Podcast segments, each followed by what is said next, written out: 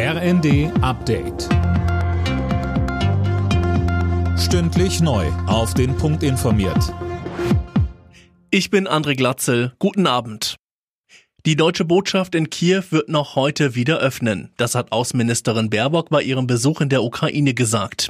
Vor Ort werde dann erstmal in Minimalbesetzung und mit eingeschränktem Betrieb gearbeitet. Baerbock ist heute zunächst in Butscha und Irpin gewesen und hatte sich dann in Kiew mit ihrem ukrainischen Amtskollegen Kuleba getroffen.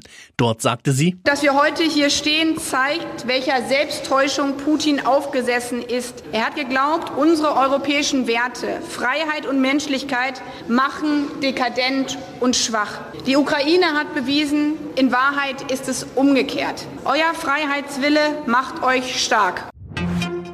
Vor dem Hintergrund des Ukraine-Kriegs hat sich Digitalminister Wissing für mehr Cybersicherheit ausgesprochen. Da müsse man gemeinsam an einem Strang ziehen, sagte er heute vor einem Treffen mit seinen G7-Kollegen in Düsseldorf.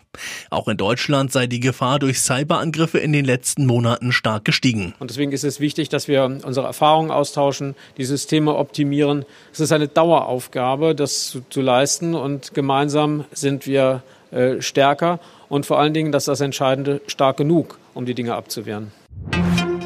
Im Fall der beiden getöteten Polizisten im rheinland-pfälzischen Kusel hat die Staatsanwaltschaft jetzt Mordanklage erhoben.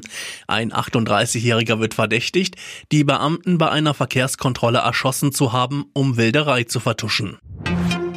Eröffnung in München, das Finale in Berlin. Die UEFA hat den Spielplan für die Fußball-EM 2024 in Deutschland bekannt gegeben.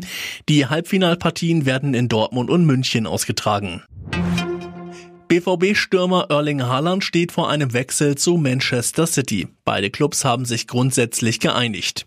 Es müssen nur noch letzte vertragliche Details mit dem 21-jährigen Norweger geklärt werden.